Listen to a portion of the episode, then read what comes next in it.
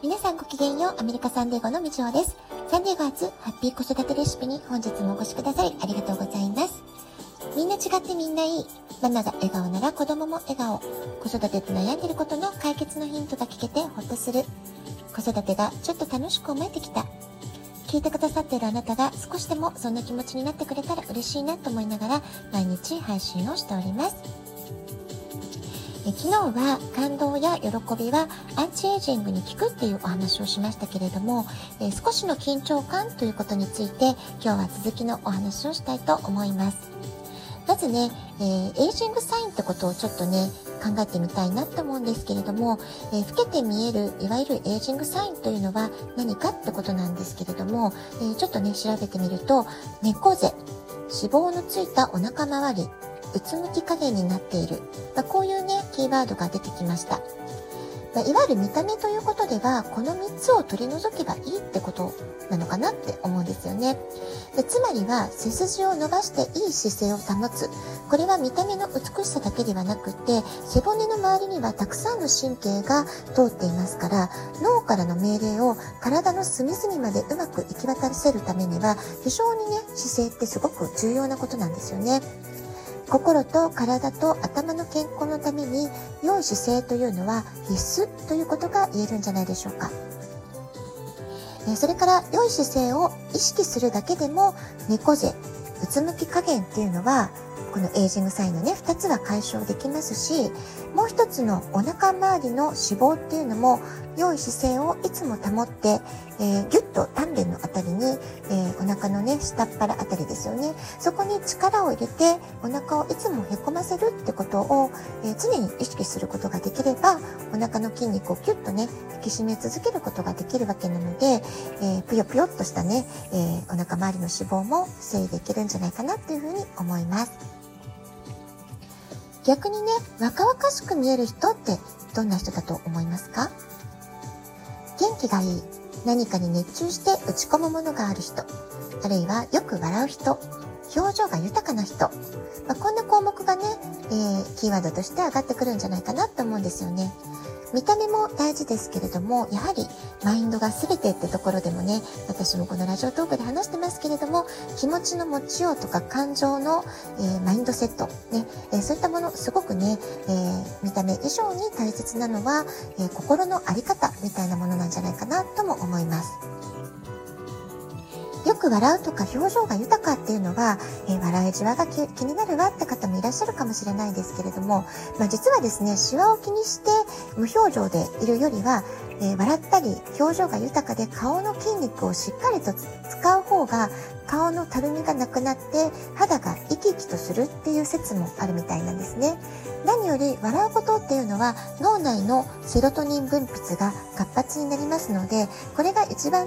アンチエイジング効果が高いことというふうに考えることもできるんじゃないでしょうか。それから緊張感ってことなんですけれども、これはね、人前に出ること、人前で何かをする、そういう緊張感って実はすごく大事なんですよね。で、これでね、私思い出したのが、私ね、ちょっと、ああの、ベリーダンスを習っていたことがあったんですね。えこの2、3年は母が亡くなったこととか、仕事が非常に忙しかったり、あるいはこの1年半以上ね、コロナになったりってことで、えすっかり今中断してしまっているんですけれども、またね、機会があったらね、習いたいなとは思ってるんですね。で、このベリーダンス、私40代半ば、かなり遅咲きですけれども、えダンスとかね、全然習ったこともなかったんですが、え大好きなお友達がベリーダンサーで、ベリーダンスの先生だった。で、そういうね、えー、素敵な方との出会いがきっかけで、よし、やろうってことで、ベリーダンスを習い始めたのが40代半ばだったんですね。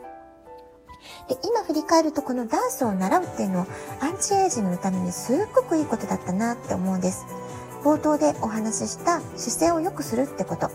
腹筋をはじめ体の全ての筋肉を使う。えそういうね、ベリーダンスでも本当にね、筋肉使ってないとこがないんじゃないっていうぐらい本当にね、たくさんの筋肉を使うダンスなんですね。それからベリーダンスが大好きっていうそういう共通の好きなこと、共通の趣味の仲間と集まるっていうのもそれだけで楽しい時間で、いつもいつも笑い声が溢れるレッスンだったんですね。で、さらに緊張感が非常にマックスに高まる発表会っていうのがありました。ですごくね、えー、もう発表会の日付が決まってますから、そのタイムラインに沿ってきちんと準備もしなくちゃいけないし、えー、すごくね、たくさんのお客さんの前で踊らなきゃいけないわけですから、えー、非常にね、緊張する舞台が用意されていたわけです。今思うと、こうやってお話ししてても思ったんですけれども、アンチエイジングに必要な全ての要素が兼ね備わっていた、え、ダンス体験だったなというふうに思います。もちろんね、ダンスだけではなくて、歌とかお芝居とかの活動でもいいと思います。あるいは仕事で頑張っているママさんたちは、人前でプレゼンをする。そういったことも、やはりね、人目を気にする、人前に立つってことですから、必ず緊張感を伴う活動になるんじゃないかなと思います。この週末、私にとっての新しいチャレンジが実はあったんですけれども、英語で2分間の短いスピーチをするということだったんですね。で、私ね、日本語ではね、人前でもたくさんたくさん場数を踏んでいるというか、たくさんセミナーもやりましたし、スピーチもやりましたし、えー、日本語ではそういう経験は積んできてるんですけれども、実は英語で人前で話すっていうのは人生初の新しいチャレンジだったんですね。で日曜日にファイナンスの仕事のチームパーティーが Zoom で開催されたんですけれども、そこでトップリクルーターのスピーチをしてくださいっていう機会をいただいたんですね。で、これもお話をいただいたのが2日前ぐらいだったので、非常に慌てましたし、焦ったんですけれども、えー、金曜日は卒業式もありました。土曜日は家族でお出かけもしていましたので、いつ原稿を作ろう、そういう感じだったんですけれども、もうね、引き受けてしまったものはやるしかないってことで、追い詰められるとね、人はね、結構頑張れるものなんですよね。で家族でのショッピング中の隙間時間に、えー携帯を取り出して原稿をまず作りました。それから隣にいた息子にね、まあ幸いね、息子と一緒に行動を共にしていましたので、えー、ちょっとこの英語を添削してくれるってことでね、えー、やってもらって、えー、日曜日の、えパーティー、めちゃくちゃ緊張して参加しました。え2分以内でぴったり収めるためには1分半ぐらいで、え余力を持って、まきっとね緊張するっていうのは分かっていましたのでちょっと短めに原稿を作って準備をしておきました。その中でも一番伝えたいことをよりすぐってねトピックを考えて入れて、えー、まあ、そういうことを考えたんですけどもやはり2分ってあっという間なので短いがゆえにすごくすごく悩んで原稿を作りました。まあ、こんな風に慣れていないことに新しいチャレンジをするってことはいつも勇気がいります。だけれども、小さなチャレンジを積み重ねることで自信がついてくるっていうこともね、また信じたなっていうふうに思いました。まあ、今回も直前の急な依頼だったので、すごく驚いたし、できるかなって不安もすごくあったんですけれども、まあ、こういうオファーが来た時は、よっぽどのことがない限り、私は全部イエスという答えを出すっていうふうに決めているんですね。まあ、そうすることで悩む時間も節約できますし、えー、こういうチャレンジを乗り越えた先には、必ずいいことがやってくるっていう体験的にね、分かってるから、イエスって答えることにしてるんです。で、今日は、えー、あ、今回はですね、日曜日の朝ですね、まあ、そのスピーチの準備を、あの、緊張してやっていたんですけれども、まあ、その時、いきなりピザのデリデリバリーが届いて、えー、家族も私も非常にびっくりしたんですけれども、このピザのプレゼントもですね、成果達成のご褒美という嬉しいサプライズギフトだったんですね。